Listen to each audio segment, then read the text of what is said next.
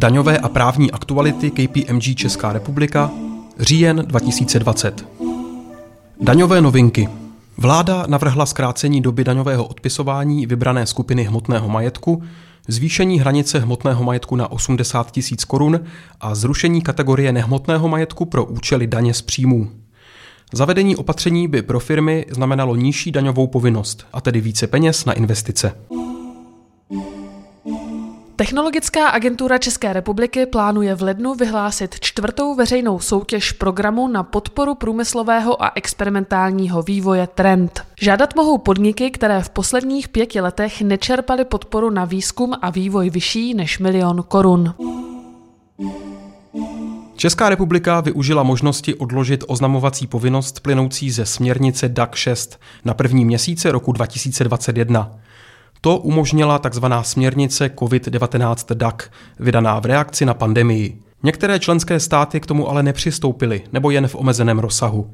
Napříč Evropou tedy neplatí jednotné termíny.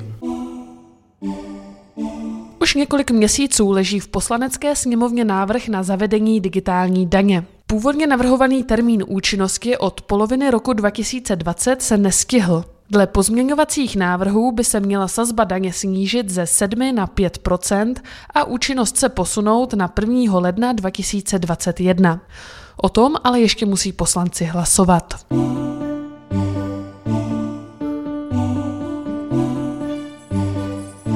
Právní novinky.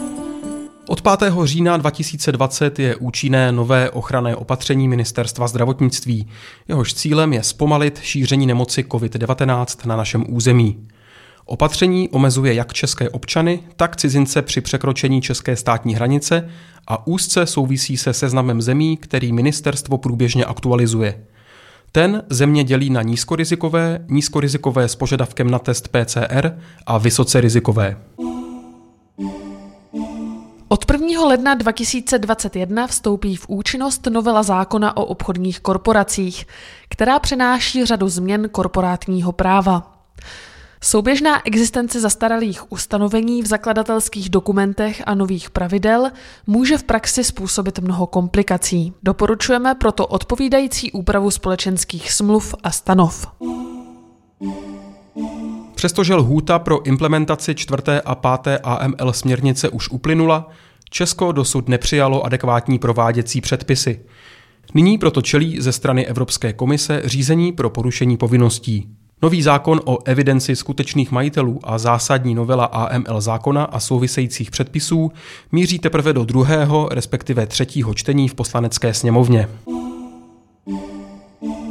Česká republika letos uložila v Paříži svou ratifikační listinu k mnohostrané úmluvě o implementaci opatření k boji proti snižování daňového základu a přesouvání zisků ve vztahu k daňovým smlouvám, takzvaná MLI.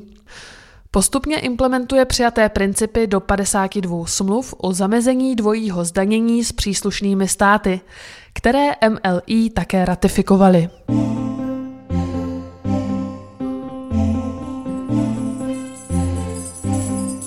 Judikatury.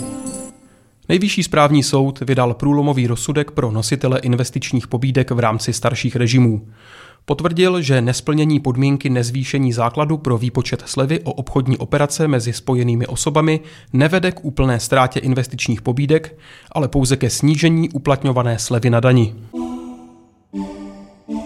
Při výkladu ospravedlnitelných důvodů pro prominutí pokuty za neoznámení osvobozeného příjmu musí správní orgány zkoumat konkrétní okolnosti každého jednotlivého případu. Uvedl to nejvyšší správní soud. Pokud výčet ospravedlnitelných důvodů v metodickém pokynu GFR s určitou situací nepočítá, neznamená to automaticky, že sankci nelze prominout.